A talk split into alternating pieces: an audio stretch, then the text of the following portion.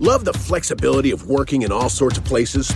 Well, working on the go seamlessly requires a strong network like T Mobile. We have America's largest 5G network, so whether you're on a video call at the park or uploading large files at a coffee shop, we have the 5G speed you need. Whatever takes you on the go, T Mobile's got you covered. Find out more at T Mobile.com slash network today. Coverage not available in some areas. See 5G device coverage and access details at tmobile.com.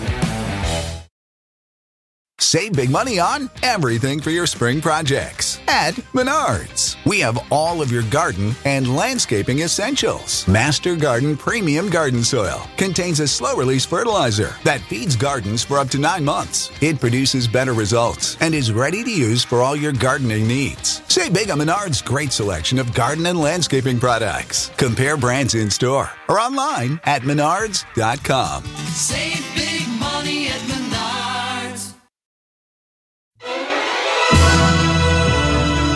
And now, It's time for Inside Conan, an important Hollywood podcast.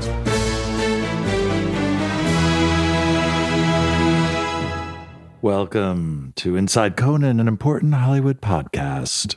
I'm Mike Sweeney, and I'm here with Jesse Gaskell. That's right. And we will be talking you to sleep tonight. Yes. if all of your other sleep aids have failed, we're here for you. Right. We're the podcast that Up. brings you all the all the inside dirt.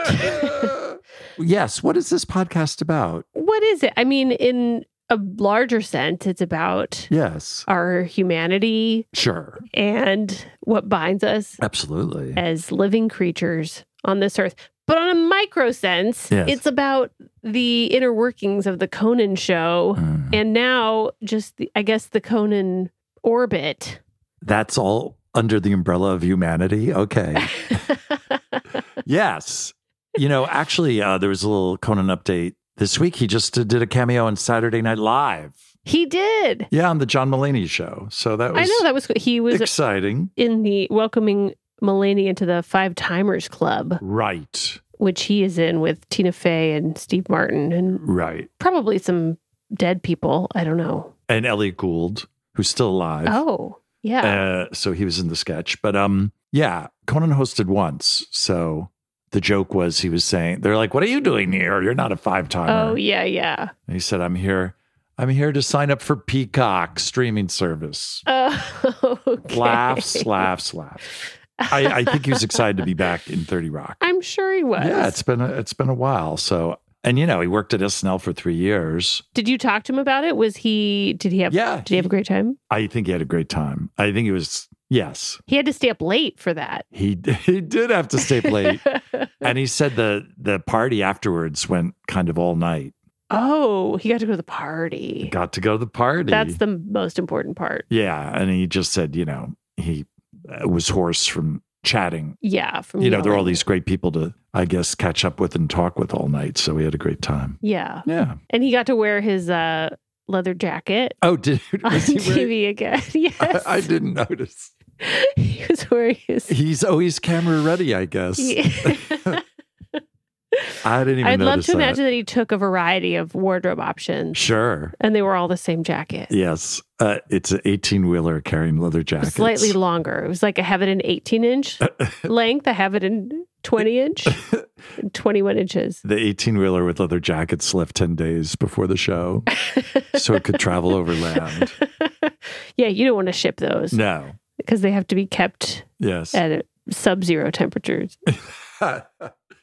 yeah. I, I'm not good at carrying for leather. I don't have a lot of leather. Uh, I don't think I have any leather. I don't have used leather products. if you've got tips on caring for leather, leave it in the iTunes reviews. Sure. Oh, also, John Mulaney was great. There, there were a lot of funny sketches, and he, he was great. It was nice to see him again. You know, I haven't watched it yet. I have to be Yeah. honest because I've been working a lot, but also because I'm in a place where I need a, I'm not allowed to watch it. I need a VPN. Really? Yes, I, I can't watch almost anything. You need a VPN to watch. Yeah. Really? Is this a hint as to where you are in some way? Yeah, that's that's the hint Okay. is that I don't have access to all of our sweet American content. Wow. God, where Mhm. where could you be? I know. And it's super late where you are once again. It is, which is always fun. You finished a whole day of shooting and now you're Yep. this is how you relax. You kick back and relax. I had a whole day of work and then I had to try to find a place to eat dinner. It was like Mhm. 9:30 p.m. and I panicked. Huh. Sometimes it's hard to find a restaurant where you can eat something quickly. Right.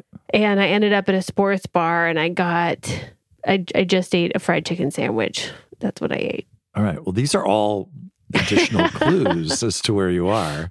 Sports bars. Mhm. You're worried about getting a quick meal at 9:30 at night. Yes, Interesting. I know. Clues are adding up. So it wasn't it wasn't the worst, it wasn't the best. You mean your fried chicken meal? My fried chicken, yeah. Oh, okay. It's not a place that specializes in fried chicken, I'll say that. Right. I'm not in Kentucky. Okay. Who's our guest tonight? It was we'll say it's night. It feels like a late night Sure. Yes. vibe Yeah, here. yeah, yeah, yeah, yeah, yeah. So as you know, this season has been a look back at Conan's entire late night run. Mm-hmm. And we thought, who better to tell the story of that late night run better than journalist Bill Carter? Mr. Bill Carter. Uh, yes, he's a journalist, an author, and uh, he wrote for the New York Times for over 25 years and currently works as a media analyst for CNN. He wrote a book called The War for Late Night in 2010, which if you haven't read, it's it's a fast read and it's really interesting. It chronicled all of the Tonight Show drama and we just thought it would be great to have a, a real journalist come in and give us Yes. perspective Yeah. on what went down, um, especially because he had also written a book in 1994 called The Late Shift. And what was really interesting was that was all about Johnny Carson's retirement from The Tonight Show and who was going to take over for him Mhm. Mm-hmm. between David Letterman and Jay Leno. And ultimately, NBC chose Leno over Letterman. And then Letterman moved to CBS and began The Late Show Right. but the whole uh, debacle basically kind of mirrored what ended up happening in 2008. And uh, you know what? A lot of what happened in 2008, the things that in slow motion created this new drama, the steps were taken to hopefully avoid what happened in 1992 Right. with Jay Leno and Letterman the first time around. don't do that. Just don't do that. Just don't do that. And then that was the exact thing that they did. they're like don't don't choose you know one or the other try to keep both and then that was uh yeah totally backfired. but yeah the uh the late shift but when that book came out uh, that was just such a big story back then it is good to know that background for what we talk about today Yeah. So, with that said, enjoy Bill Carter. I'm thrilled to do it. I love to talk about Conan. Come on. I started with Conan when he walked into a press conference as a complete unknown, as he says. Yeah, you've really been there almost since before Conan. an early adapter I was in the room standing next to Lorne Michaels when that happened. So What did you think when you saw him? I thought he's tall, he's a very red character, and he has a very charming personality. That's what I thought. And I also thought he has almost no chance to make this work. right It couldn't happen to a nicer guy. because who, who does that? Who pick who picks a guy who's never actually done a stand up act or you know had any experience and gives them a late night show? It's like saying, okay, here you go, go to your basement and start a show. I mean, right but and above that i don't think anyone thought anyone could follow david letterman anybody in a way, that was smart. I, I, I was thinking, well, that that's the way to go because if you do anybody else, it's going to look like oh, they're trying to follow Letterman with another you know Right. talent. And instead, we're we don't know what we got with this guy, so right let's roll the dice and and in fact they had approached people like uh, david spade and uh, and he was like uh, no way no way i'm i'm doing that yeah i'm not going to succeed david letterman no thanks so Yeah, no, it, it, I'm sure the no's were coming fast and furious. yeah they were I'm sure to most comedians, it seemed like a suicide mission. You know, it's yeah but but it's interesting because there's a lot of think, times that's happened and people will well it happened with carson actually it was Yeah. like oh nobody can follow jack parr forget it forget it nobody can do that And within like uh, two weeks, people were saying, Jack, who? I mean, this guy, Right. Carson, is great. Now, it wasn't like Conan was instant oatmeal, but, right, right, right, right. but you know, i- i in, except for Carson, you know, starting out, these guys generally don't do gangbusters when they start. Right. You need time to find your footing, and, and eventually the talented people prove it. So. With the public, it's always like, wait, who's this? Who's this guy now? They're feeding me, you know, Well, eh. like a- actually, that's why Conan's opening bit on the show was brilliant. I mean, you know, when he basically was told by everybody, "You got to be as good as Letterman," Right.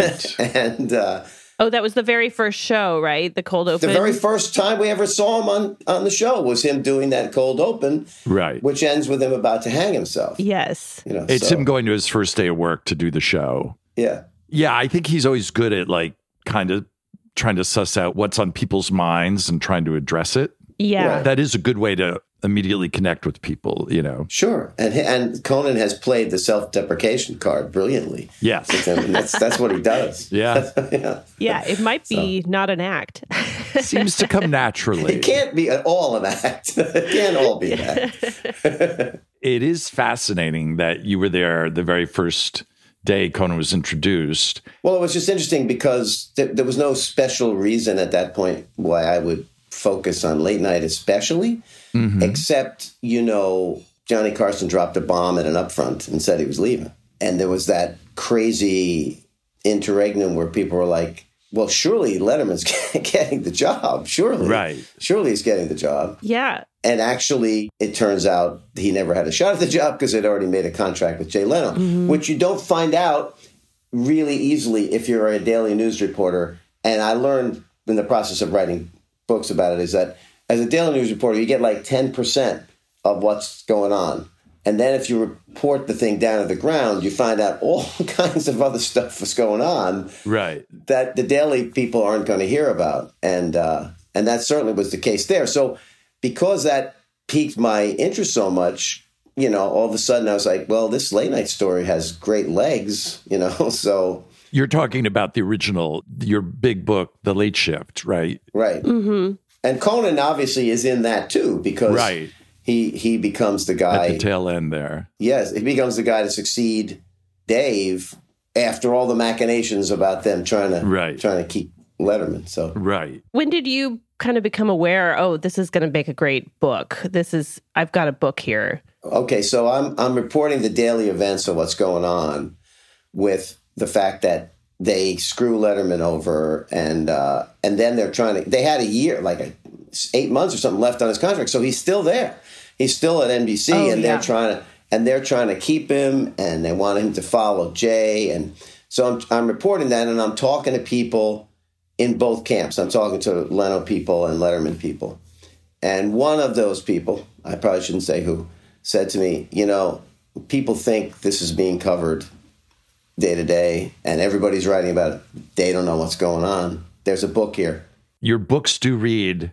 It, it really is like all the president's men, you know. It's just uh That's the idea. That's exactly the idea, Mike. Yeah. only the stakes are much higher. No, but I mean, I mean that's the model. It's narrative nonfiction, which you don't you don't write like a newspaper story where you say according to so and so, Right. Yeah. you just say this happened because people have told you that happened. Yeah. You know?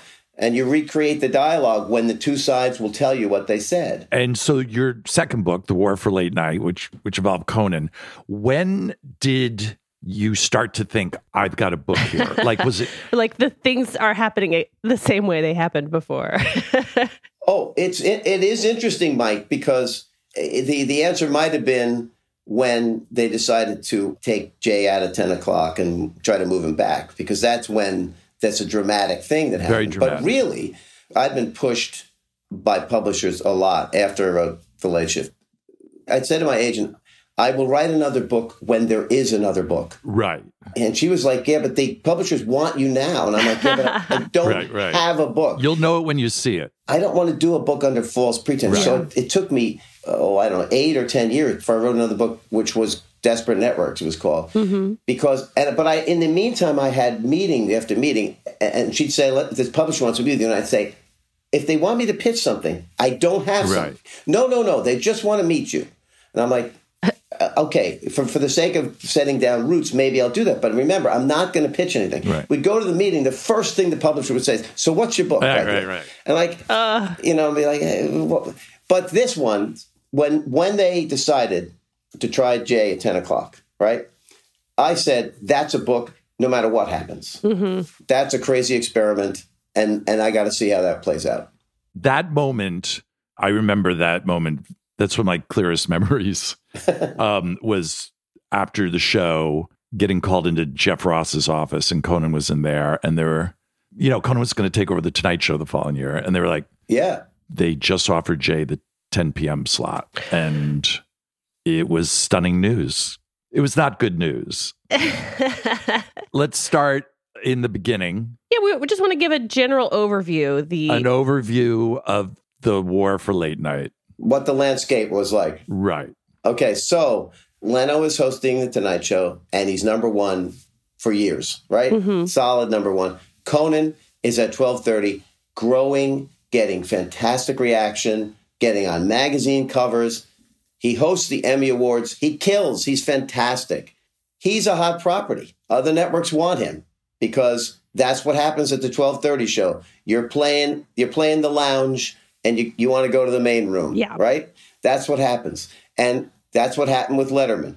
CBS took Letterman because his contract was coming up, etc.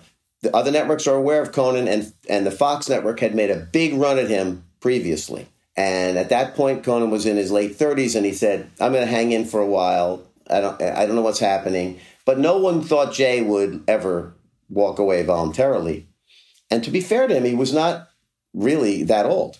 I think he was 54, which is not yeah, in late night. I mean, you know, that's younger than I think Colbert is now. yeah So the situation was here's Conan really wanting to get the Tonight Show. That's what he wants to.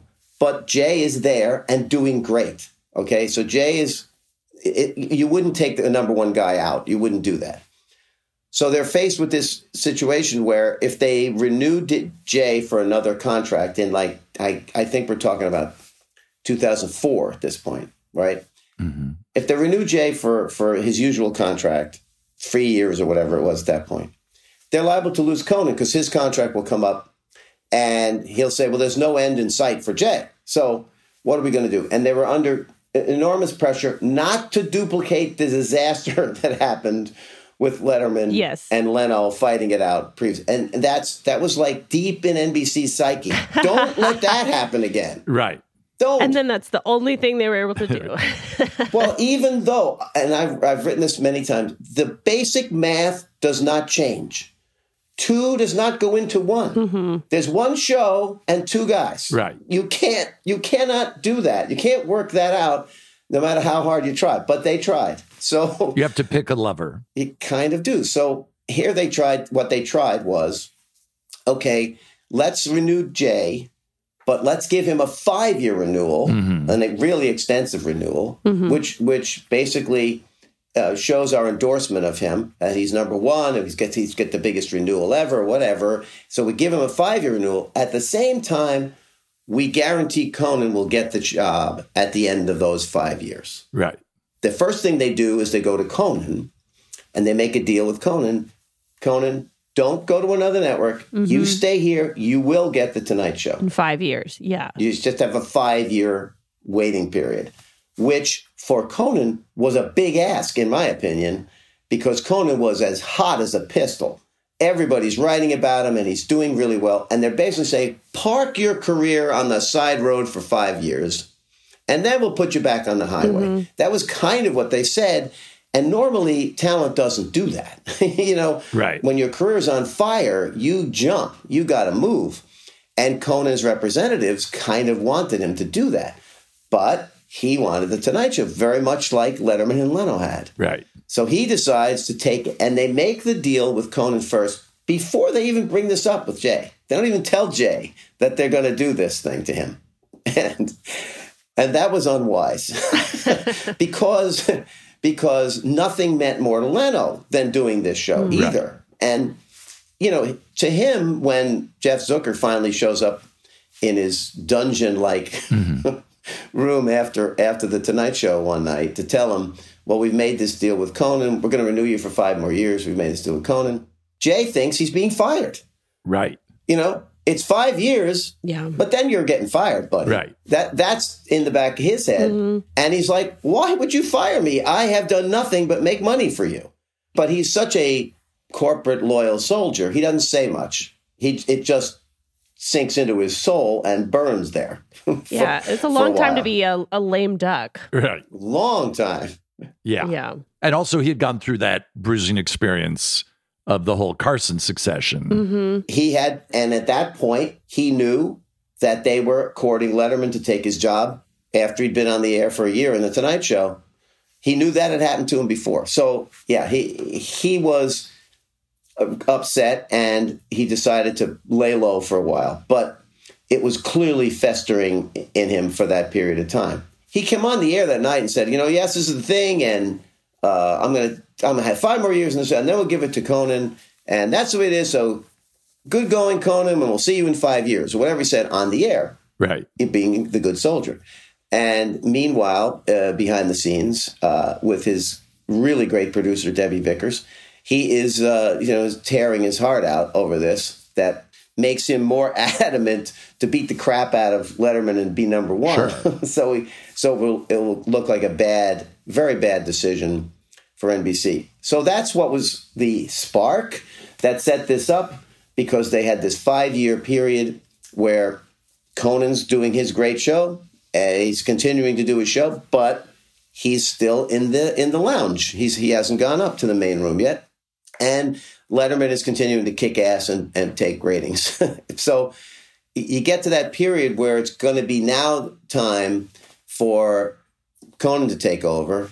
And now Jay is on the market. Jay will be on the market, right? Because he Right. is going to leave his job at the end of the five years. Now that they're getting closer to 2009, They're getting the closer. transition. So in that last year, in that last year before the transition, Mm-hmm. he is chased. Now he's gets chased. Fox comes after him, and he doesn't think he really belongs at Fox, which is correct. But then ABC goes real big. Bob Iger himself turns up at Jay Leno's door with a deal for him to get uh, an 11:30 show. Jimmy Kimmel at that point was at 12:05 after a half hour nightline. Okay, so they have to get Kimmel to agree to go to 12:30 if Jay comes at 11:30. So Jake starts to court Jimmy Kimmel, which was bizarre because Kimmel had just eviscerated him on the air usually, but he but he does, and he basically tells Kimmel, "Listen, I won't be doing it that long. You're much younger than me. You know, you go back to 12:30, I go to 11:30, and we we we dominate together." And Kimmel basically agrees. He's like, you know, I'm after Nightline now, which is a bad lead in for me. I'll probably be much more solid if Leno has the show. So, against his somewhat his nature, which was that he thought Jay was kind of a hack, that's what he thought. Uh, he decides he's okay with that. So they have a very significant situation that ABC will take Jay Leno and NBC, of course, hears all this and knows this is going on. And they now start to panic because they're like, well, we're going to give the show to Conan, but now Jay is going to be our competition at 1130 Right. you know, and then we have to find a 1230. So we could really be in the soup here if this doesn't work out, you know, with Conan, even though as a network that was dedicated to appealing to the demo, Conan was the, the right play for that because his audience was so much younger. The median age for Conan's audience was so much younger than Letterman and Leno that it made sense for NBC to have him as a host. But they were afraid because they thought Leno will get very big numbers. And The Tonight Show isn't supposed to just win the demo, it's supposed to be the show. It's supposed to be the franchise, right. the dominant show. And so that's in their head. And they're sweating this out and they don't know what to do. And, and Jeff Zucker goes to Jay with the usual pitches, the same kind of pitches that NBC made to Letterman to try to keep him. They make to to Jay to kind of, we'll give you primetime specials. We'll give you. They first they offered him an eight o'clock half hour show five nights a week. That was their first idea, eight eight p.m. And Jay's like, I don't think that's right for me. That's not that's not right for me.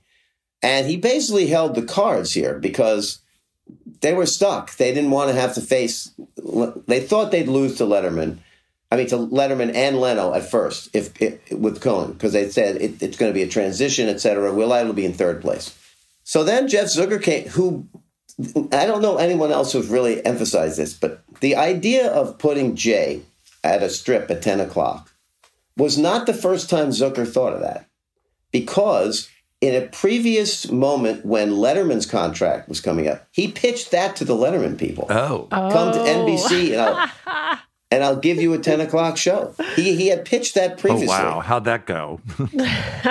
Well, um, obviously, both Letterman and Leno had the same reaction, which is like, right. I don't belong in prime time. I'm a late night guy. And Right. there's something about this kind of show that really belongs in late night, not at 10 o'clock. But when presented with the possibility, Letterman, I mean, Leno finally starts to say, well, I can stay where I am. I don't have to leave my studio. I can keep the same staff. You know, all the people with NBC contract can stay. He didn't really want to go to another network and start Right. over. He he did not want to do that.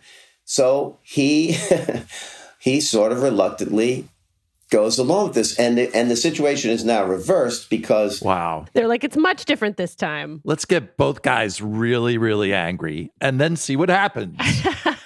Yeah. Interestingly, because of my connections with all this, I get word that they're giving Jay this 10 o'clock show, right. right? They're like, we wanted to give you advance notice because we know you're writing a book. I'm about to break, I'm about to break this. Yeah. So I had, I called Jeff Ross The produ- our executive producer. Yeah. Jeff Ross. and I'm like, do you guys know they're giving a 10 o'clock show? And he's like, we just found out this is, you know, this is a terrible idea, whatever. Yeah. You know, so I had confirmation. I could then I put it up on online. We we had entered the digital era, by then. Right. so I, I, I broke that I broke that story. Jay Leno's getting a ten o'clock show, and the instant reaction, sort of across the board, was actually, wow, NBC's figured out a way to keep both guys, and I think because Jay had kind of defied the expectations of certain insiders and the smart money in television by beating Letterman, there was a feeling like, well, you shouldn't write him off. You know, Anything could happen. This might work. Yeah. Who knows? Oh. this might work. It's certainly never been done before. So it was unprecedented. and economically, it was a fantastic idea if it worked because five primetime shows, you know, hour long cop shows at 10 o'clock, way more expensive than a five night strip of a late night show. Right. way, way more expensive. Yeah. So economically, sounds good, makes sense. And I just knew that from Conan's point of view, when I talked to him about it subsequently, this was just uh, uh, it felt like a slap in the face because you know he had followed Leno for Right. all those years, and he was still going to follow Leno. yeah. That's the way it was. Yeah. I mean, it was, yeah, it was literally just moving everything up an hour. So, in a sense, nothing was changing. We've rearranged time. Right. exactly. So that that catches us up, Jesse. right? Yes. Thank you. Where Bill's like, I have a book. I read the And the freaking book. book is. You're right, Mike. The book is well. What happens now? right. You you know Yeah. Jay is getting a, this crazy experiment, and Conan's taking over the Tonight Show. What happens? Right. And, and in my gut, I was like, I don't think it's going to work. Right. Something's going to go wrong here. Yeah. And that, because I hate to say it, that makes the book better. Sure. I mean, if it works and everybody's happy, My theory is know. you were the mastermind behind all of this because you were getting pressured to write a book. well, and so you Puppeteered it. you uh, moved all these chess pieces. So congratulations to you. Well, I was going to ask, uh, maybe Bill, could you speak a little bit to why you think the Tonight Show as a franchise was so important to people? I mean, why was it worth Conan putting other things on hold for? And it seems like this was the the precious that everyone was fighting over. you know, Conan himself said, you know, he grew up, was a really young kid watching The Tonight Show with his dad. Mm-hmm. and they had this they bonded over it and there was something about johnny carson's tonight show that really got into the culture that was like where show business met to discuss what was going on in the world and in show business and everybody went there everybody was on the show nobody could compete with johnny he had this unique voice when he said something was going on in the world with the vietnam war or whatever it had real impact so When I say the franchise, I mean it was the. It, it's hard to compare it to something else, but like the New York Yankees Right. or something. It was like the franchise that if you if you wanted to be in late night, that's the place where you're at the top. You're at the top if you're at the, on the Tonight Show. And another example of its power is like all the stories of stand up comics who would make their debut on that show, Yeah. Perfect example. kill, and literally be famous Blow up. by Monday. They appeared on Friday, like Roseanne, famous by Monday. Freddie Prinz is the most famous example. He got a deal like the following Monday for a Oh, sitcom. Right. You know, Mike, w- I I did a podcast last year when I did this series for CNN about the, the history of late night. Right, And right. one of the things I did was talk to comics who got their first shot on the Tonight Show. And their stories are amazing Right. because Yeah. it was so important. It was terrifying. Right. It was terrifying. George Lopez told me he's in his dressing room and his hands froze up. He couldn't move his hands suddenly. Wow. His they froze.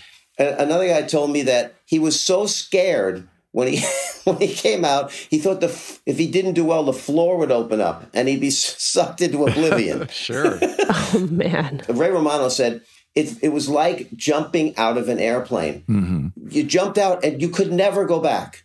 You would never ever be able to go back. Once you did that, it was all on the line. Right. You either made it or you fell to the ground, and that was it. That that was it. right. It was high state. It was incredibly high stakes. Yeah, you couldn't be like, Yeah. well, maybe nobody saw it. Right, it was right, on right, pretty right. late. Yeah.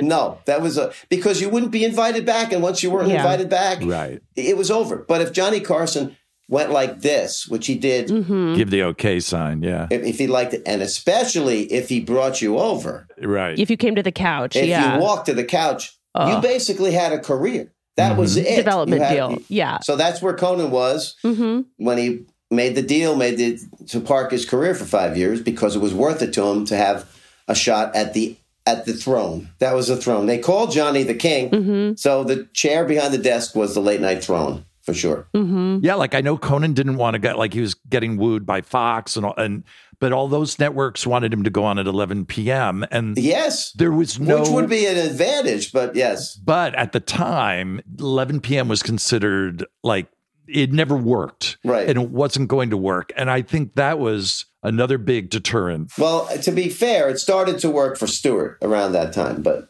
it started to work for John Stewart. But going to Fox, But it was a half hour show and a different format and all that. It was different. Yes. Yeah. right? Yeah. But it hadn't worked at Fox and they were the main pursuer. So No, exactly. The- And also, there was something to like, you know what? I've had such success here at this network. You know, that Mm-hmm. well, kind of I- loyalty. I, think that's another thing because Conan was very, very loyal, especially to Bob Wright, who was fantastic to him. yes. Because everybody forgets that Conan really struggled when he started and was very close to being canceled Yeah. when he started.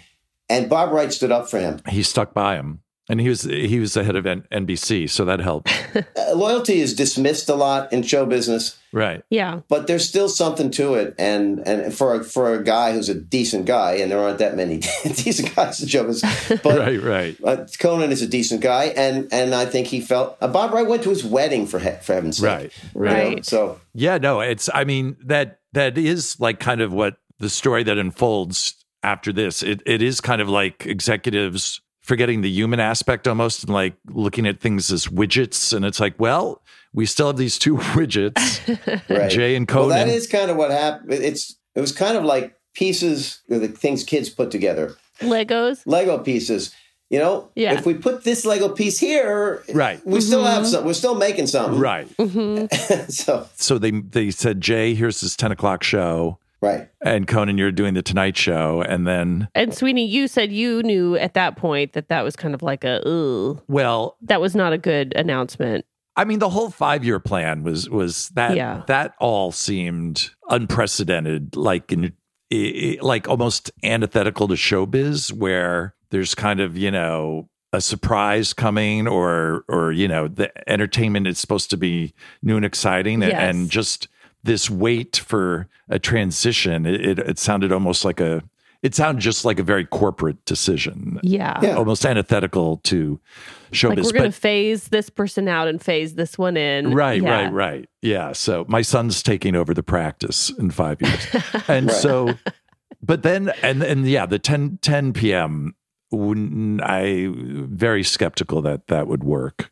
Okay, so I want to tell a little story about that because 10 p.m. is announced, and uh, people wonder well, how it's going to work. And NBC has this idea of how to uh, promote it at the upfront, where they sell advertising for Right. the season to people. Right. They decide to do a, a, a night of a thousand laughs or whatever they called it, Right. and and they're going to do a show in New York for the advertisers, the Right. big advertisers, the buyers, to come to the town hall theater, and they're going to have all these NBC associated comedy people come out and do comedy. Right. That included like Jerry Seinfeld, Uh-huh.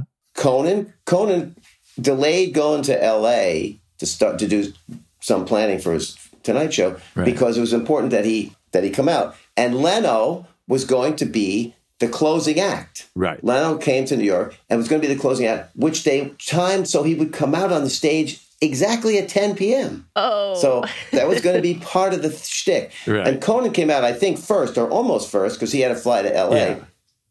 And he had he got a tremendous laugh because he said, "I really wanted to do this because it's the first time I'll ever be on before Leno." Right. And he got a huge laugh. And he was funny, and Seinfeld was funny, and and uh, Jimmy Fallon, who had been announced to get Conan's spot, right, Right. at at twelve thirty, he was very funny. take over late night. So it was great. It was great. We're all sitting there. Everybody's enjoying themselves What could go wrong? what could go wrong? And then they introduced Jay. And, you know, Jay has a reputation of being one of the great stand ups of all time. He is just a guy who's always had an act that plays br- eh, with broad audiences. And, but he's never been especially effective in New York, to be honest. So he's in a, he's in front of a New York audience. And something that everyone else had done was do material that some material that was related to what was going on. Something about this plan to put Jay at ten Right. or introduce Conan or there was some, there was always something like that. Deal with the reality of the situation that And why night. everybody was there, right, right? exactly. But Jay comes out and he starts telling jokes about his wife losing her cat and stuff. you know, he's doing his act basically. yeah. He- Right. he- he's doing his act. His road act. It's like it's a Vegas gig kind of Right. like, yeah, I'll do it. Yeah. and he starts out and he's not doing particularly well. He's not getting big laughs, you know, he's getting polite laughter. Right. And I don't know how long he was supposed to do, maybe 20 minutes. Right. But after about five or 10, he kind of realizes this isn't going great. So he switches to a different file in his brain. Right. And he does something about, you know, commercials or I don't know Right. what, what the next theme was. He's reaching around in his joke bag.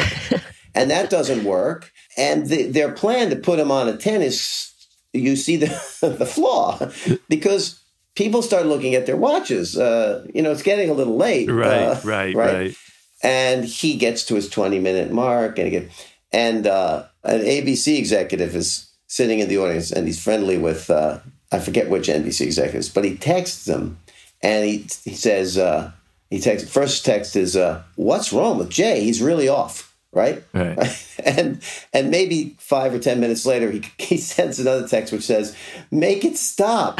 Oh boy, give him the light. and Jay, who never he he had done an interview with the press before he he did this. We went into his hotel room, like eight of us, and and somebody asked him, "What do you do if you're you're, you're you perform and you start to flop?" And he says, "You know, after you've been in this." A long time. You don't flop anymore. You Right. just Yeah. You don't. You figure out a way. You just don't flop anymore. Well, he was flopping. Oh, boy. He was flopping and he was sweating and it was too long and he read the room completely wrong did no material about the fact that he was going to be on at 10 o'clock Right. none nothing Yeah. and people start to leave Oh boy, they start to get up and leave and the, the the theater is an old New York theater, r- run down Right. theater, and the chairs squeak when you get up. Oh my God.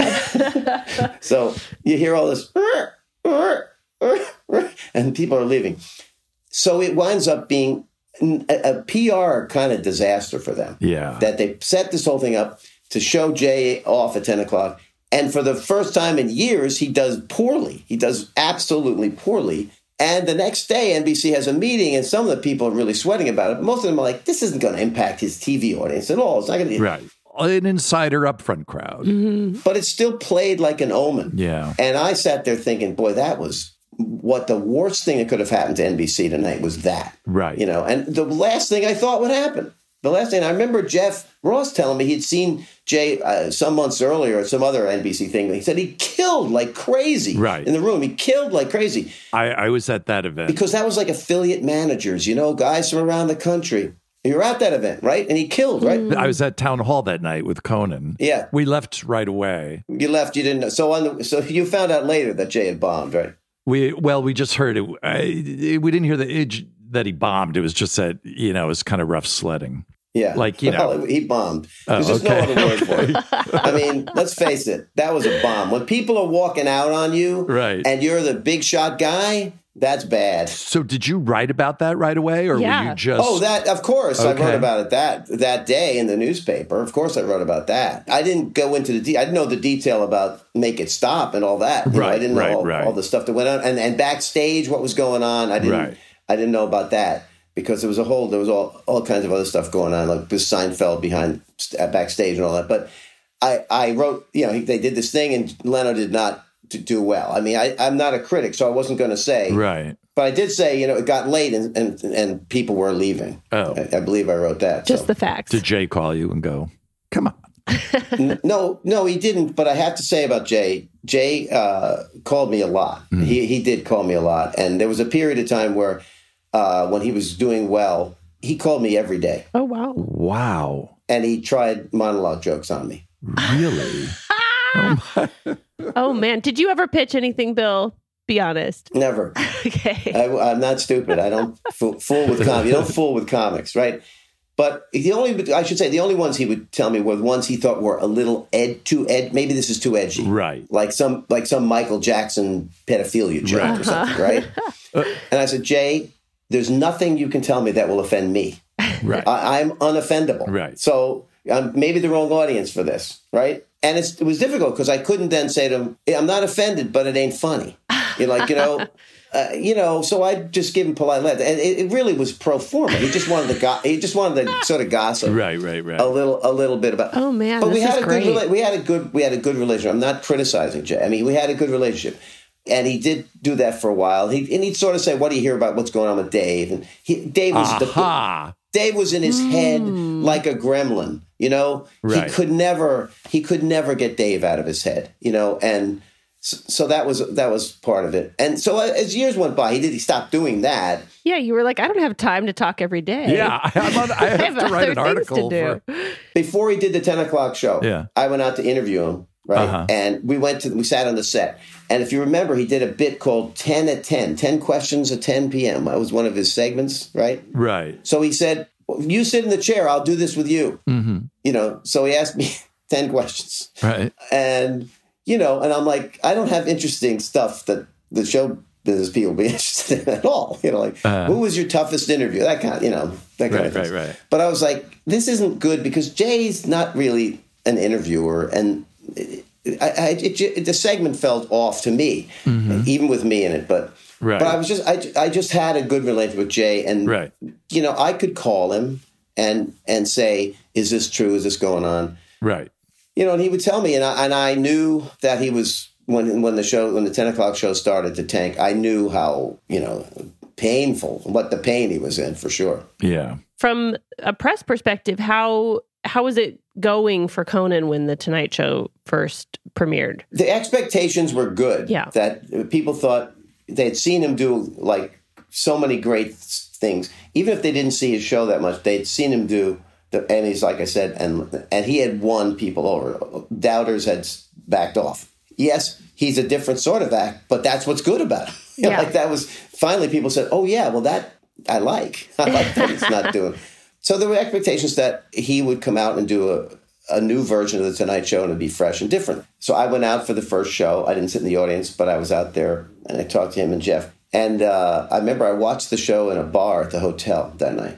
And because it was the first show, people s- started to watch it and they enjoyed it. I mean, it was you know, they, there's no question they enjoyed it. So I think there was a feeling that this would be fine. That would be. I mean, remember, Jay did not come on for he. J- Conan came on before the 20, ten o'clock thing. He already he he got I don't know how many months head start Couple of months, maybe a couple of months. Yeah. Of just Conan doing the Tonight Show before of just Jay Conan doing it tonight. did ten. But I think it was obvious to me early on that Conan in The Tonight Show in LA was different from Conan in New York.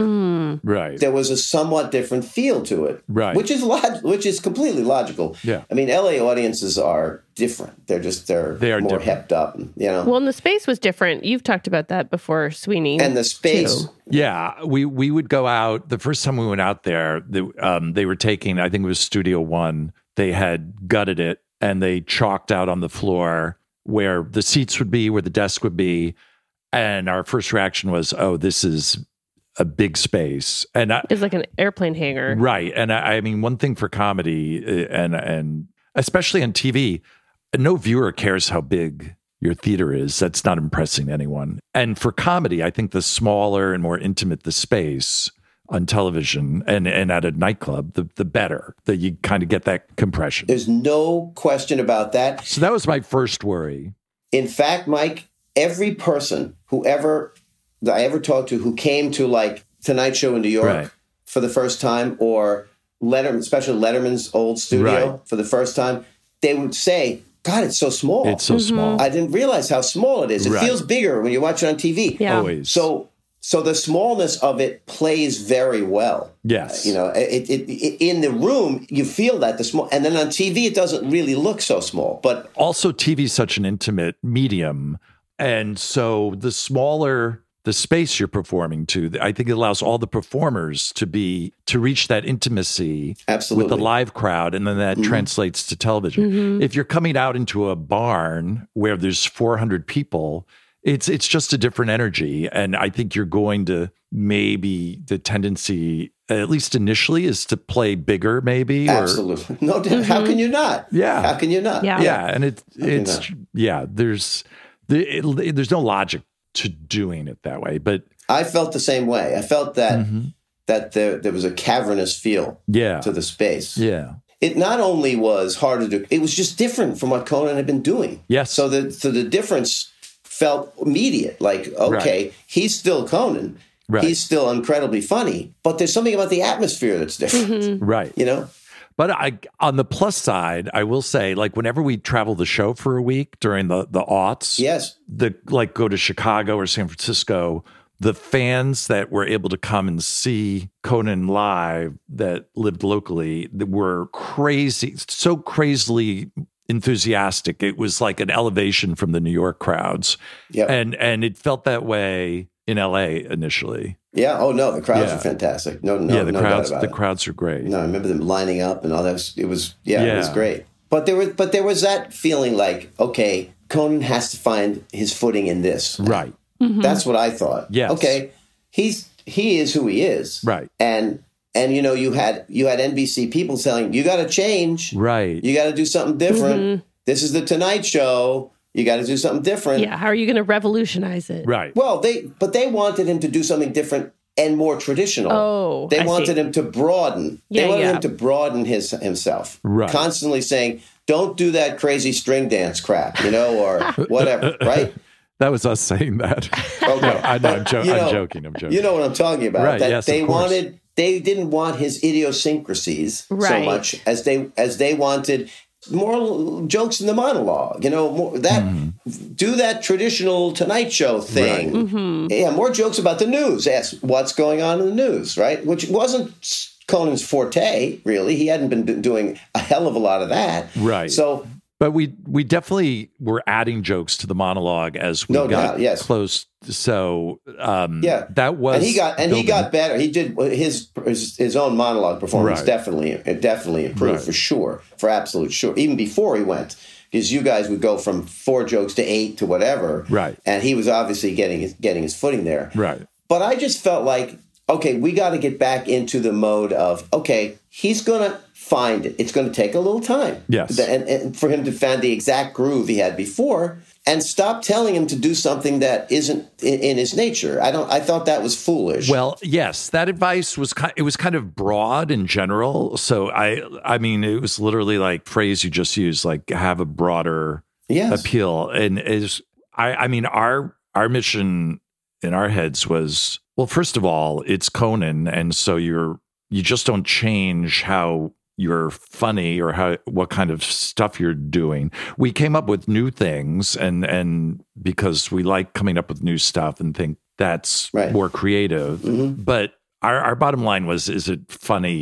Is it making us laugh? And that I think that that's always kind of the should be the guiding principle because course. otherwise where are you? Of course. Uh, and so, yes, we thought, okay, this show, the shows are doing well, the crowds are enjoying them, and we're just going to keep building. Uh, and we thought, we thought we had a lot of, we thought we had time, Time. To, to build. Well, here's the thing. They immediately thought to themselves, we got this guy, he has a tremendous median age, young viewers, Right. etc. N- n- The rest of late night can't can't compare. Right. And they but they they couldn't resist saying, but we want him to have more viewers than th- as well. He, he Right. better beat Letterman, he better beat Letterman in viewers too.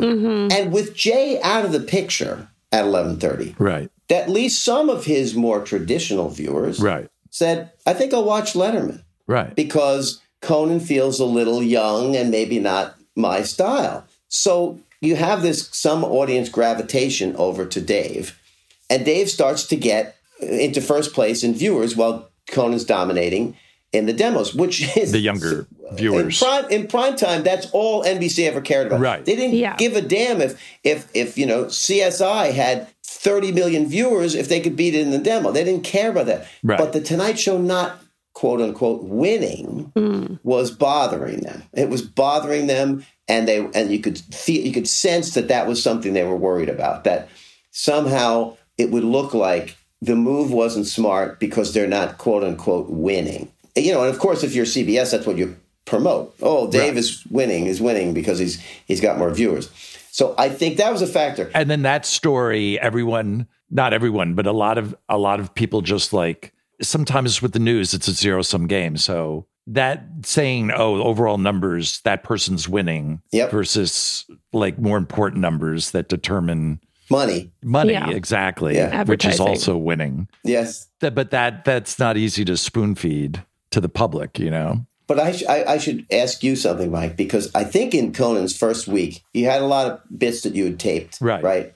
And he did a bit which was hilarious, okay? Fantastic bit where he disguised himself as a person doing a doing a uh, market research, Right. Oh yeah, right? That's a great one. And the market research was with older viewers Mm-hmm. yes and they showed tapes of Conan from his old show Right. Uh-huh. and asked these older viewers who hadn't wa- weren't regular viewers of Conan Right. what they thought of Conan, and you got re- responses like, "I think that guy's mentally ill."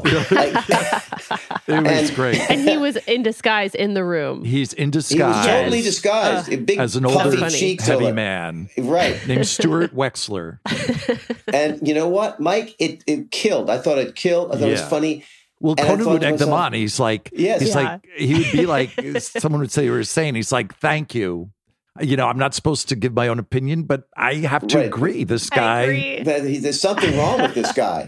yeah, it was it was hilarious. But Mike, I'm sitting watching it, thinking to myself, this isn't far off from what's happening.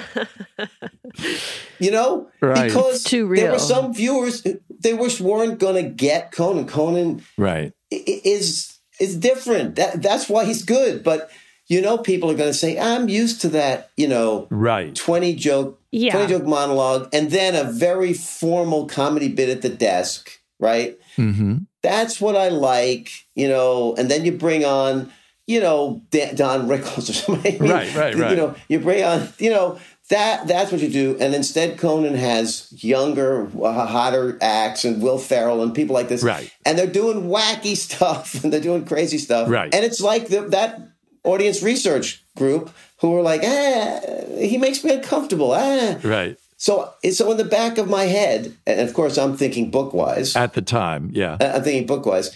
I hope this isn't uh, also an omen for for Conan that he's done a bit that shows what NBC's complaining about. interesting. Well, that I mean, to us, we were just like, this is hilarious. it was hilarious, no And- doubt, So no doubt. you know, I we just thought as as long as we were being funny, Of course. that would win out in the end. So I'm not saying you did something wrong. I Oh. Yeah, just, yeah, yeah. I No, just it's it just interesting. resonated with Yeah. me that that was Yeah. sort, sort of what was Right. what was going on, and of course it played into Conan's self-deprecation. Yes. You know, like yes, yeah, yeah, yeah. Look at this guy. He's he's awful. He's crazy. Look at that red hair. on right, this guy. right, right. I mean, you know, and and that's that was great as a viewer who likes Conan. I loved it. But Right. um, As an I was like, executive, yeah, because they probably Oh, yeah, were yeah. running focus groups and maybe these are Leno's viewers. Yes. Those people were Leno's viewers. That's what I thought. So, Right. Anyway, Well, and you're right. I mean, it, it's kind of people. First of all, don't like change, but also just the nature of of why people watched late night at that time. A lot of it was kind of to like ease yourself into into bed. You know, it was right. this is what I'm going to do right before I fall asleep, and Conan's almost too stimulating in that way. Well, that's that's an interesting thing, and obviously that goes back to the fact that that was when that was Tonight Show started. It was ninety minutes long. Okay, Mm-hmm. the last half hour was was like full of authors Right. Oh yeah, who, who were maybe on to help people go to Yes. sleep. you Right, know, like right. that was their. You know, and if you go back and you watch one of those shows, you're like, "Holy cow, is this dull?" Yeah. the last part of the show is so dull. But Letterman changed that because Letterman was on after Right. Yes. after Carson, and he was incredibly stimulating, right? Right. He was doing just amazing, unbelievable, fresh stuff no one had ever done. So, so it wasn't like that was something people now would expect at eleven thirty that you're not supposed to be stimulated, and Conan wouldn't fit. Right. I just felt like I just felt like they thought the personality that Conan has, which is you know he's a big funny kid kind of Right. personality, was just not what they were used to. And again, my basic thought was give it time. Yes. Give it time. that was all- When he all I first thought. came on, he was so unpolished. When he first came on at twelve thirty, I'm sure people were like, what are they doing, giving this show to this guy? You know, Right. and you just say, okay, he there's a few sparks every night. Every night there'd be a he wouldn't it wouldn't be a great show, but there'd be like two or three things you're like, wow, that I've not seen. That is funny. Mm-hmm. And that's what I thought would happen. It would just slowly progress. Right. And the older people would maybe gravitate to Letterman, but slowly the NBC franchise would take over. Right. NBC unfortunately was not doing well in prime time at the t- at the time, so Mm. he wasn't getting help help there either. Right. But I thought all of these things are cyclical. You drop a guy in, you believe in his talent, Yeah. and then and then it plays out that way. Right. So what happened instead? yeah. Bill.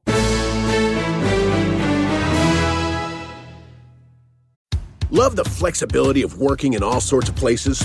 Well, working on the go seamlessly requires a strong network like T Mobile. We have America's largest 5G network, so whether you're on a video call at the park or uploading large files at a coffee shop, we have the 5G speed you need. Whatever takes you on the go, T Mobile's got you covered. Find out more at T Mobile.com slash network today.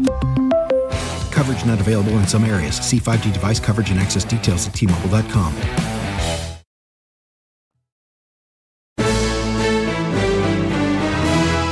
What happened instead is Jay comes on. Right. Okay, so it's three months later. Jay comes on, and even Jeff Jeff Ross would say to me, you know, at some point we were like, you know, maybe Jay will be helpful if he hits. He gets some attention early, Right. And that'll help us. Uh-huh. Although Co- Conan always said the weird thing is we have a newscast in between us. That's right. Right. The local news. That's kind of weird. yeah. But anyway, so Jay comes on and he's almost immediately a disaster. Almost immediately. Hmm. It's it's wrong and it it logically I wasn't sure why this would be because he's doing the same show. I mean, he was right. he had a few new segments, all of which were bad ideas. He didn't have they didn't have good comedy ideas. Right. But his regular stuff, he still did. He still Yeah. did his headlines. He still did that stuff Yeah. except it didn't feel right. It felt off, and his own performance felt off, like it did back in the town hall. Right. There was just something off about it from the start. I'm sure he, did- on some level, resent, hated doing it. I think you're right. I think on some level, Yeah. it was like, Why why? Why, am I am doing I, this? having to do this? Mhm. Why am I not on the Tonight Show? Right. Right. Wh- wh- Why is this? Why is this now me being exposed in a way? because he was being exposed in a way as not a primetime performer. Right. You know, I'm not a primetime performer. And then I, now I'm out here proving it. And I, I think as people's viewing habits, I really think they're like, well, wait, no, I we can't watch monologue jokes at 10 I need p.m. a procedural. Well, yeah. I mean, you you built people's expectations up for you know seventy years, right? Mm-hmm. and then say, nah, we're gonna we're gonna absolutely throw th- this in. Right. You know, if Jay had been on once a week, right,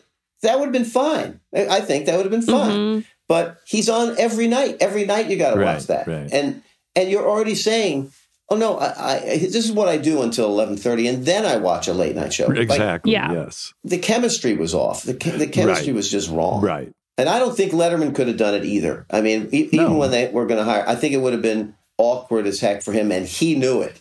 He knew it would be awkward. In a as heck. way, it was kind of like a, a variety show. Yes. uh, somewhat. And, course. And that That's right. template had died on the vine, I feel like 15 years, but like by the early 80s. Mm-hmm. if you don't have Charo, there's no it had point. died on the it had died on the vine. it had died on the vine fifty to twenty years Yeah. earlier, and now they were putting it on every night. Yeah. so right. really, really a bad idea. But it's funny because I, I I kept saying, but here's NBC saying we can't allow the same disaster to happen. Yeah. So we have to come up with something else. And they dug in deep to try to figure it out. And this When you say same disaster, you're referring back to, again, the whole Carson. the whole succession of Carson Exactly. that got in the DNA at NBC. Right. don't do that again. right. Right. Right. just don't don't don't do that again they had two big stars there Right. with letterman and leno and they created this hostility and friction and and they had two great franchises Mm-hmm. Right. it, it was so bad for their Right. their corporate strategy etc i just think it infected the place Right. let whatever we do do not let that happen again but it, there's a certain sisyphus to thing to this yeah we're gonna get it up the hill this time Mm-hmm. Right. Yeah. and this time it won't fall down on us, but it is going to anyway. or when you're telling yourself, don't bring up that one thing, you know, in, in a meeting, and then that's the only thing you can talk about. yeah. It'll also be pointed out that the, lo- the news is coming on after Jay, and there's nothing more important to late to the local television station. At least then, I don't know what's going on with local TV now, but then their late night news. That's where they make all their money. Right. All their money. So here's Jay five nights a week with Mm-hmm. a crappy lead in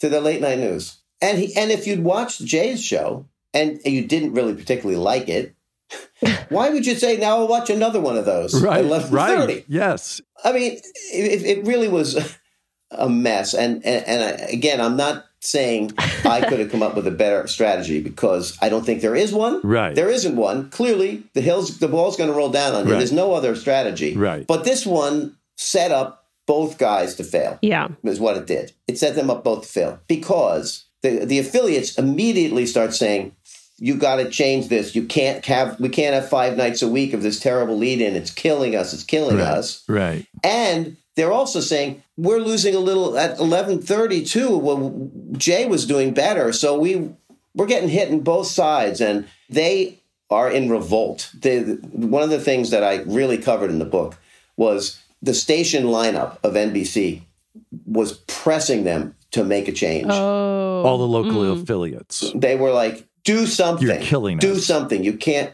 You're killing us!" Yeah. we're getting hit on both sides because you know the big Leno audience would tune in a little, or even if they hadn't seen the news, they might tune in a little early. They, so they had some benefit, and they were getting nothing but loss out of it. Right. And they made a lot of noise. They made a lot of noise, particularly because NBC couldn't come back to them and say, "Yeah, well, we got Seinfeld." No, Seinfeld wasn't on the air anymore. Right. NBC was not strong. They weren't able to say, "You can't abandon us." Right. You know, we have all these things. You're like, instead, these affiliates were saying, "You know what? We're going to take Leno off."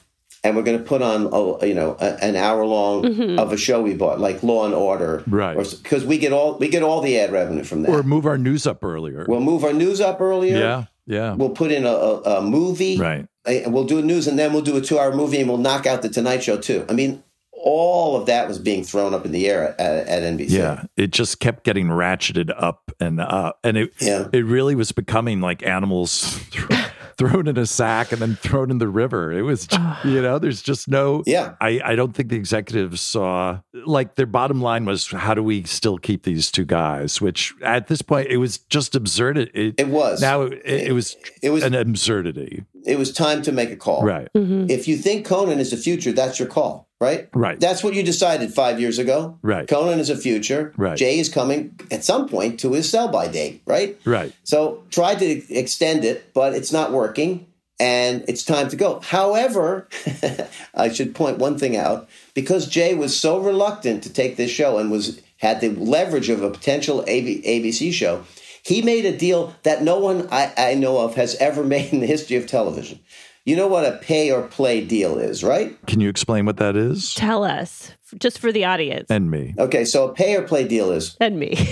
I, I make a, a, a deal to be, uh, let's say, your your late night host for a year, Okay. and after three months you fire me okay Right. but you got to pay me you got to pay me off because you've made a deal you made a contract you got to Right. pay me Okay. right but you don't have to play the show anymore because it's failing So that's pay or play. or play I got it. jay got a deal pay and play okay. oh, his deal said no you can't take me off Oh. you have to keep me on oh. that is, I've never as heard of far as such i a know had thing. never ever heard of such a Wow. deal What? It's just an ironclad contract. it was e- exactly I would think Except- even the performer wouldn't want that. Like if, if no one else wants you Well, exactly. around. exact you're exactly right mike and that's what jay thought Yeah. that you know I uh, all I'm getting is pilloried for doing this. Yeah, I can't just stay on. So For- pilloried for the 10 p.m. show. yes, he's getting tomatoes from everybody, right? Right. His lawyer looking at this says, "You know what, Jay? They can't just pay you off. They can't just pay you off because they've made this deal. So you have to get a new compensation of extraordinary amounts, Wow, right? yeah. Because that he could literally say, "You can't take me off."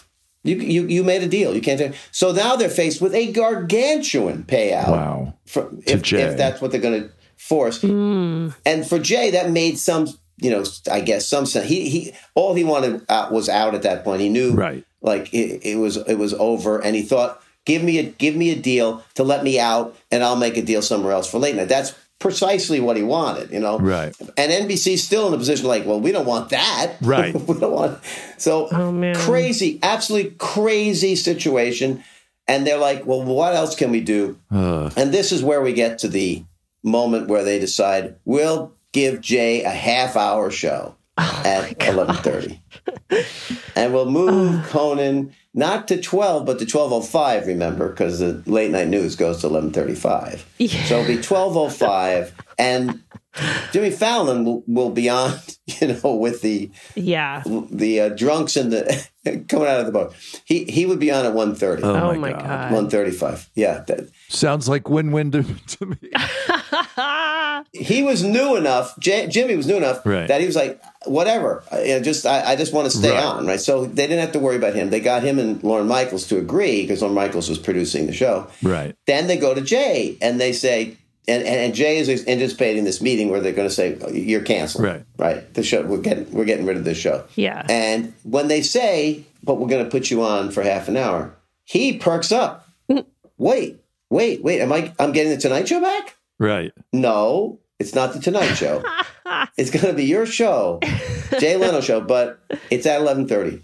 And Debbie Vickers, his producer, is like, well, what is it? What is that show? What do we do? Yeah. Well, you do a monologue, a comedy bit, and you have one guest. God. That's the show. And his initial feeling is uh, Jay was all in. He was like, okay, uh, you know, let's go. Like, but he does say, what about Conan? Right. What? What? What? And they're like, well, Co- we're going to have Conan move to twelve oh five. Don't worry about Conan. Piece of cake. Yeah, and well, for him, it's like, well, okay, Conan keeps the Tonight Show. Right. That's great for him, and I get out of this mess. So he's in. He's in. He, he jumps in. He's all in. And again, now they've told something, set it up with Jay, and have not said anything to Conan. right. And then that set up the incredibly famous meeting, which I got enough people in that room I could really document this meeting of them calling uh, these two NBC executives, and they called um, they called Conan in and Jeff Ross in, and said, "Okay, here here's the plan. Uh, we're going to bring Jay back to eleven thirty five, and you'll go to." twelve oh five. But you'll have the Tonight Show. You'll have the Tonight Show. in name only. You still have the T-shirts that say "The Tonight Show." That's where Conan uttered the immortal words. What does this guy have on you? what does Jay have on you? right. Yeah, What does Jay have on you? I remember after that meeting, I I was at my desk. This was in the morning, and um, I got a call at my desk. I'm like, "Hello," and it's Conan. He goes, "Look out your window," and I looked out the window, and it was down below. It was Conan and Jeff out uh, down on the the sidewalk next to the studio, and and he's like, um, "Come on down. We'd we'd like to chat with you." And so I went downstairs. I s- I think they were just like. You know what? Who knows? Maybe that knows what's in building's that bugged. building? Who knows? Mhm. Billy's So- bugged. I mean, not really, but it was just like they're like, Yeah, we need No, to no, talk it's- freely. I, I maybe like I think they were. I don't think Conan was in They're a like, rush. We don't want this in Bill Carter's book. right, right, Get right. off NBC property immediately. Get But off. maybe Conan wasn't in a rush to run back into the building and start the workday. So Yeah. I went outside and they just told me what happened, and I I just I think I was laughing at the insanity. It just I I didn't think anything could get more insane than the the 10 p.m. Mhm. 11:30 setup, and now I was just like, okay, they're they're I've They've never. lost their mind. It's like origami, and now they're folding it down into it. They keep folding it into tinier little origami, and now it's just like a little ball of paper. Yeah. I was like, well, wow, okay. And, you know, the initial thing was just not discussing it, but just kind of let that sit in your mind and let, and let it Mhm. marinate and Yeah. figure out what we'll do next. Yeah. Well, it, and it took Conan a little bit of time Right. to see what he wanted to do. Sure. He didn't. He didn't make a precipitous decision. he he usually uh, he usually like something big he'll let things marinate and yeah. i think he believes he'll come to the right decision usually you know for as to how to go well so So he hires this kick-ass lawyer. right and and they have this powwow, and everybody strategizes what to do. And uh, Conan is pretty adamant about it, and he b- basically says he's going to write a ma- manifesto, right saying what he wants to say. i think he kind of ad-libbed the manifesto in the meeting with the lawyer and his re- and yes, they were like oh that's that's how you feel I, I think the attorney ms glazer was like you know what why don't you go away and write up how you feel and and maybe there's yep, And so he worked on it, you know, all weekend and uh, came up with a manifesto. everybody in the room was like, "You can't do that, you can't do that," but she was like, "No, Right. let's let him do it. Let's hear, let's hear what it is. Let's let him do it." Right. Yeah. and was this something that he would say on the air and he had to run it by everybody no, he, first? he or- no, he put it out. He didn't read it on the air. It was a written statement. yeah. It was uh, to people of the earth. Right. He, Yeah. he wrote to the people of the earth, put it out there, and uh, Just about how, you know, he always loved The Tonight Show and, and was, ex- right. you know, excited to be hosting it. And And very notably, yes, he did not quit. right. He did not say, "And I'm quitting." Well, that would have been, he did not do that. that w- would have been uh, a, a, a legal situation. A very poor decision legally. Yeah, then you don't because get unemployment. Right. Exactly. that they had to they had to deal with his contract and deal with his situation. The- he wasn't giving them the easy out of quitting. Right. He was saying, "This is unacceptable to Right. me." Mm-hmm. That's what he was basically saying. And so, you know, the statement, he got it just the way he wanted it and went out at 12 noon and kind of uh, everybody picked it up. When did you, what was your relationship to this story at this time? Well, it was it was a little weird because you know they have a, a, a press tour that takes place in January and For TV critics. and it was going on at this time crazily. Okay. So I was in LA getting you know updates constantly, and I'm talking to Gavin Pallone, his manager, Conan's manager. and Jeff and everybody.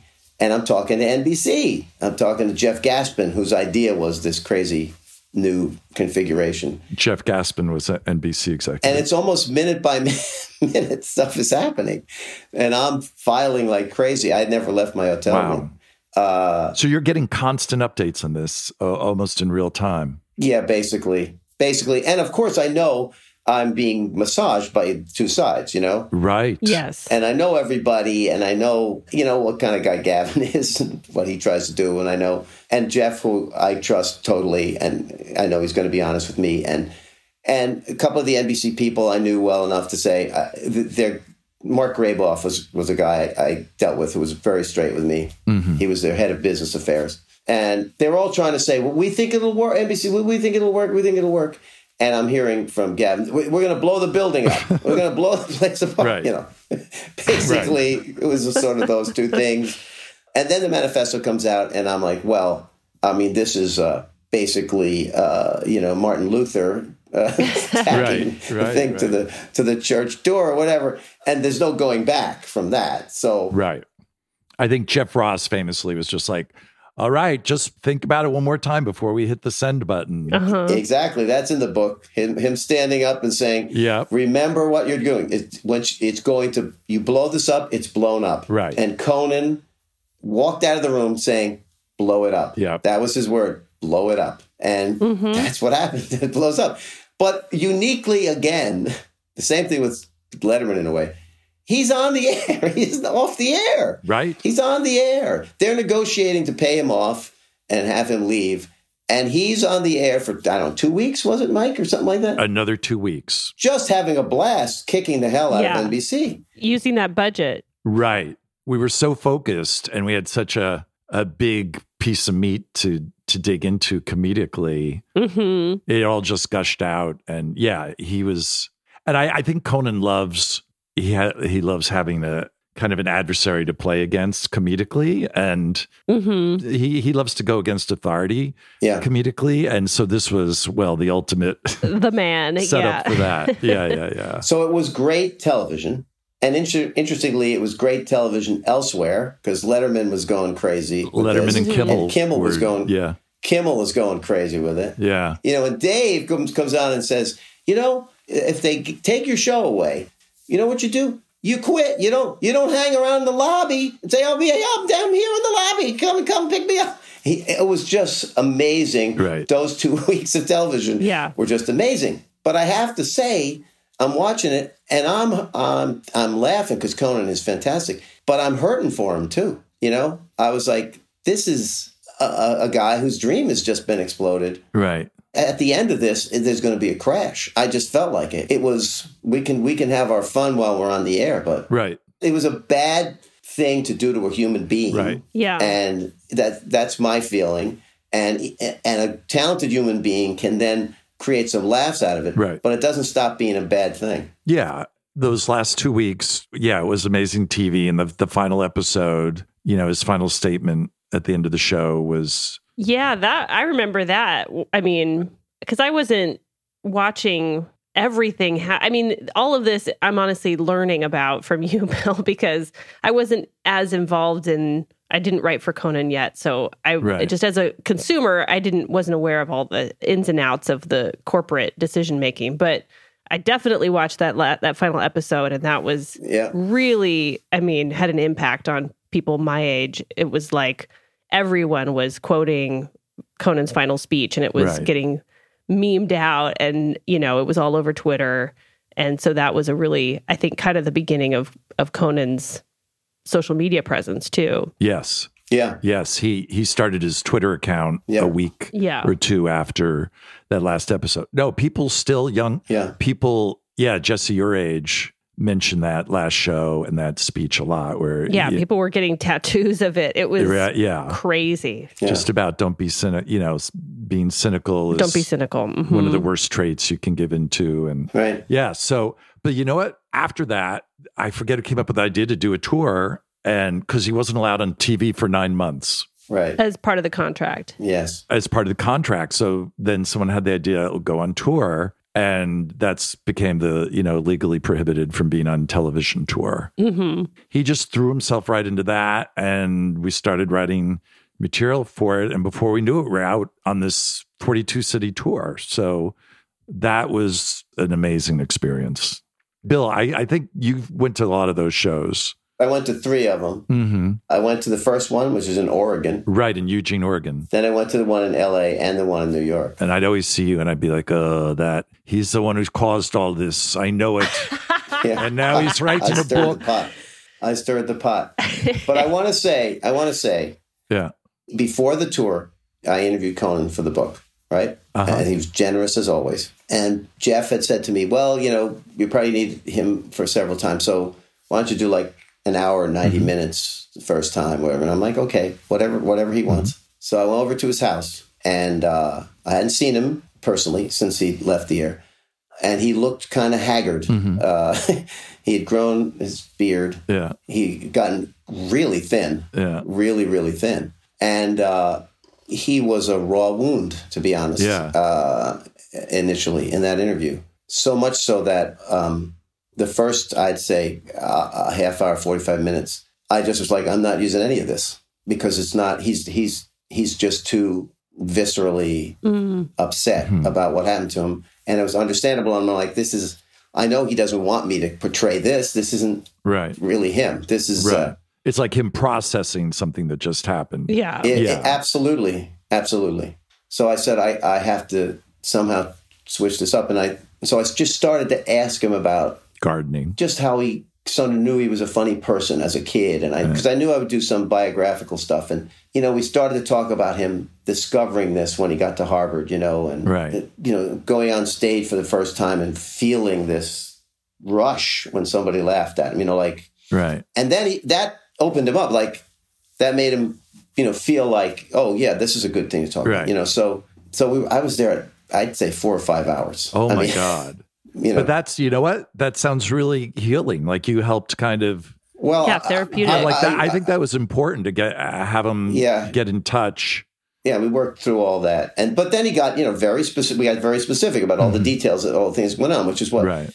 what we wanted and all that. But you know that that raw emotion was not. I mean, I, I'm s- I'm sure someone would say, "Oh, you should have portrayed that," but I'm like, no, I don't think that's Right. what you do. You don't take advantage Right. of that when when a guy's in that kind of frame of mind. And then I saw him uh, in Eugene, and he was tremendous. Like you know, Yeah. Yeah. he was on fire again as uh, you know as a performer Mm-hmm. and I just felt that was you know gratifying to think he he could come back like that. That was, He was doing his thing. Yeah. yeah. But I but I think I think it was a damaging thing to do to a talented guy, and you know you, you have to you have to dig deep and come back from that, which I think he did. And well, you know what? I think for him, he was just used to everything working out and Yeah, and I imagine taking over for Letterman like that and then, you know, facing all those hurdles and turning it into something incredible. I just don't think this computed like and and also the sh- we were all in shock that we were only given 7 months cuz all the precedent was there was an understanding you get you need time Yeah. Mm-hmm. to grow Yes. and to yes, and I think we all felt the same thing would happen that happened at twelve thirty. You know, Yeah. exactly there would be a period where it was rocky. It was not exactly what you were going to do, even though there were m- moments of brilliance, which is exactly what happened before. Right. And then people would start to settle in, and Right. there'd be something else that Conan did where people say, "Wow, look at that!" And it, all of a sudden, it would be like, and Right. his audience, which was the younger audience, would fill in all these empty spots right. and you'd be a year uh, 18 months in and all of a sudden people are saying wow conan conan's really hitting his stride wow Right. you can't miss conan you got to watch that show that I, I mean that would have almost inevitably occurred Right.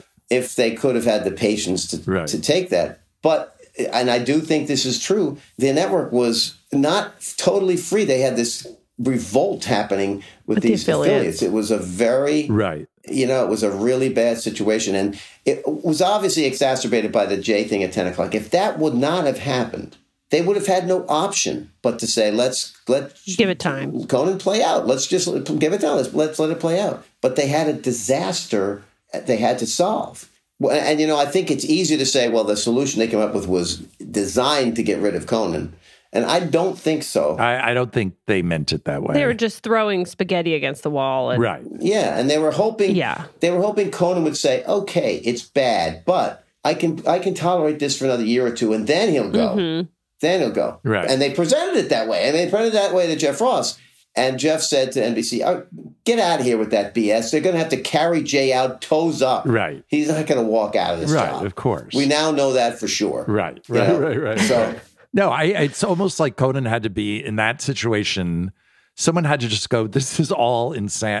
It's got gotten so insane. Yeah, it's like a bad breakup. I have to speak up about it. Yeah. where the other it- person just acts so badly that Right, you're like, I, right, right, right. you know what? I'll just break up with myself then. Right. This is- No, I think that's why the public reaction was so overwhelming because it had just gotten to this point of insanity Mm-hmm. where it's like, you know, okay, Conan's finally going, okay, this is crazy and Yeah. has to change dramatically. what I was going to say is, of Yes. course, I- I'm writing a book with more than one character. So I'm talking to Leno the whole time, right? yes. Right. You know, his point was, why did they make this move on me to begin with? Right. I was winning. Why did they make this move? And it was a fair point. Absolutely. Yeah. Why am I being punished for Yeah. doing what they asked? Right. Succeeding. Who, she, he he kept saying, who ever in the history of television has taken the number one guy off the air right. for no reason? You know, that was completely understandable situation point of view. And then, of course, the thing he, part of the reason he kind of went along with it was he didn't want to n- now be blamed as he was blamed Right. for denying Letterman. Let's face it, Letterman had been a friend of his, way way different from Conan. They started in comedy together, and and he owed Dave. His career was in the dumper because he f- was not a favorite of Carson, couldn't get on the show, and Dave put him on that twelve thirty show all the time, Right, yes. And gave gave him a profile, so he owed Dave his career. Honest to God, Right. He owed him his career. On on television. Yeah, on television. Yeah. So that th- that's why he was constantly portrayed as Brutus or somebody, you know, or a guy who stabbed someone in the back. Right. You know, he would open to me and say, "I don't, I just don't want that to happen again. I can't, I don't want that to happen again." And damn, if it didn't happen again, and worse, it was worse the second time Right. because you know you had you had basically people saying, you know, the guy had the job and he took his job away. You know, like you, Right. and- Essentially. and, and I think he was he was also damaged by the process. He was damaged by this process, but of course he would constantly make the point again, fair point, that when he fi- finally got to Tonight Show again, he went back to number one. He did get it back to number one. So you know that was what he lived for. Now the fact remains, and I uh, I I think this was also predictable is that you know people don't talk about Jay Leno's Tonight Show. They don't talk about what he did with the Tonight Show. right. He was a very effective host who did the job perfectly fine, but he didn't add to late night. Didn't make it fresh and new. And we did this documentary about the history of late night, and you just didn't hear people saying, "Well, you know, you couldn't miss Jay Leno's Tonight," or whatever. Whereas people like Letterman and Conan constantly were referred to as the innovators, the people who young people in college couldn't miss. They had to watch it Yeah. because he, he was doing things they didn't believe anybody had ever done before.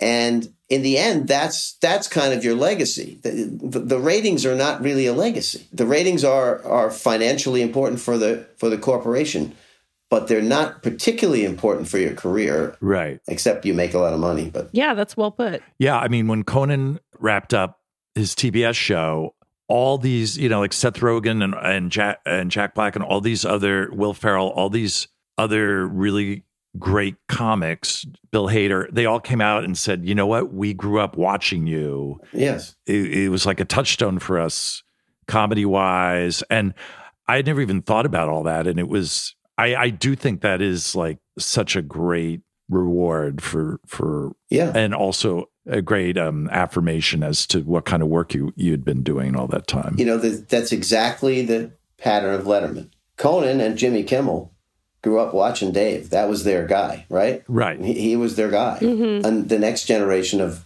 people like that, Conan was their guy. right And and that is a great thing to to live on when you know you're in a new stage of your career, whatever right right or even toward the end of your career when you're not active anymore. But when you're in it, you want to win it. right Yeah. it certainly killed Letterman that he was losing to Leno. It killed him. He didn't like it at all. Yeah. He hated it. but he said in hindsight right that he's like why did i I would say obsessed with that. Well, yeah. Now looking back, all the obsession with airtimes and ratings, it's, Right. it doesn't hold up. It's all over now. Yeah. That's all It gone. all Oh, Yeah, seems yeah. so antiquated.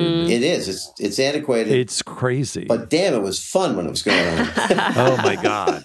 It really like in hindsight now, it seems like someone constructed this small tight little world and then you put you put these players in it Yes. and they had to fight their way out out of this box, you It was- know? yes, it was like a video game. yes, Yeah. it was an early Yeah. video game, and Right. try try to survive. Try not to get killed. Yes, And I I also think another part of the early, you know, this whole five year plan and what's going on. I mean, Jeff Zucker, who's the head of NBC, was like such a salesman that I think I feel like he was probably always massaging everyone, going, It's going to be great. It's all going to work out. yeah, he was. Hey. which is what you do. I mean, You think that's, that was good. Now it's Jay at 10 and Conan at 1130. that's when you're a corporate guy, not a comedian. That's what you do. Right. You, you, you do that sort of thing. And and we talked to Jeff in this in the late night uh, documentary, and all credit to him for for doing it. I mean, because he took a lot of brickbats, you know, uh, from various sides. But he said, and it's certainly true. He said, what is absolutely true is he, we- despite all the mess at the end, he had five years with Conan and uh, at twelve thirty and Jay at eleven thirty, absolutely kicking ass and making a fortune for that network. Yeah. That was kicking a can down the road. You know what I mean? It- But well, except his point was he would have lost Conan. Right. He would have lost Conan right. five years earlier if he hadn't done that. And yes, that's true. It just was, as I said, it just pushed the problem Yes, to the it end. pushed the problem It down pushed the the road. problem to the end. yeah. because I don't care who you are, you cannot make two go into one. It does. No. It's going to fail every time. Yeah. Right. I can't wait for them to try it again in 10 years. Well, but but that's the thing. It, it won't happen again because nobody cares what time anything's on. yeah, that's true. Uh, The other thing is, you know, I mean, I, there are too many late night shows. Let's face it. Yes. Right. It's just too many. So how do you stand out and how do you, you know, I mean, they're they're still good. Many of them are very good. I I, I don't Right. think you can fault the course. talent. The talent is terrific. But Bill, what do you think now? Because there's streaming and streaming's growing and everyone's Yeah. saying streaming's the future. But people are saying, oh, topical talk shows don't work on streaming. People don't. Mm-hmm. I agree and with that. meanwhile, broadcast is keeps shrinking.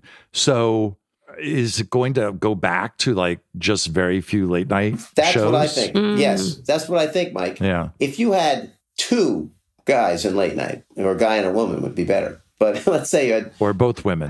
yes. I, I'm just trying to get laid. I don't want to. I don't want to be prejudiced to anybody. But Right. two or three shows, they'd still get traction, I think, because at the end of the day, you still may say, "I want to hear what Colbert says about this." You know, Right.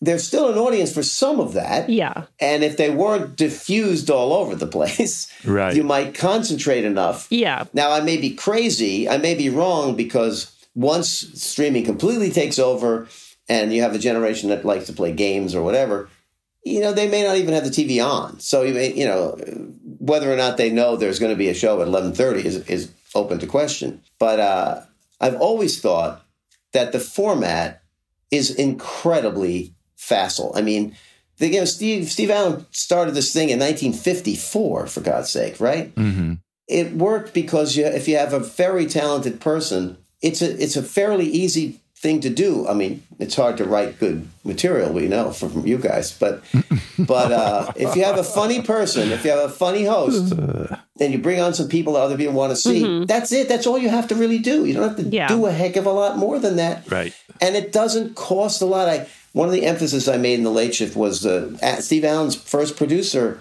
was debate. His name is Jules Green, and he said, you know, uh, we can't have a thing where we got to pay Frank Sinatra, you know, ten grand to come on, and we got to pay so. So our rule is everybody gets minimum right? Every, I don't care who it is. You know, it could be a, some author you never heard of, or some juggler, or it can be Frank Sinatra. They get, I think it was two hundred bucks at the time, Right. and that made all the difference because they didn't have to compete. I mean, imagine if when Letterman and Letterman were going crazy, people would say, "Well, I'll pay you this. I'll pay. This, I'll Right. pay Will Farrell twice that amount." Right, You right. know. So so it set up a sys- system where those costs were fixed. You had to have a staff. You had to have a host.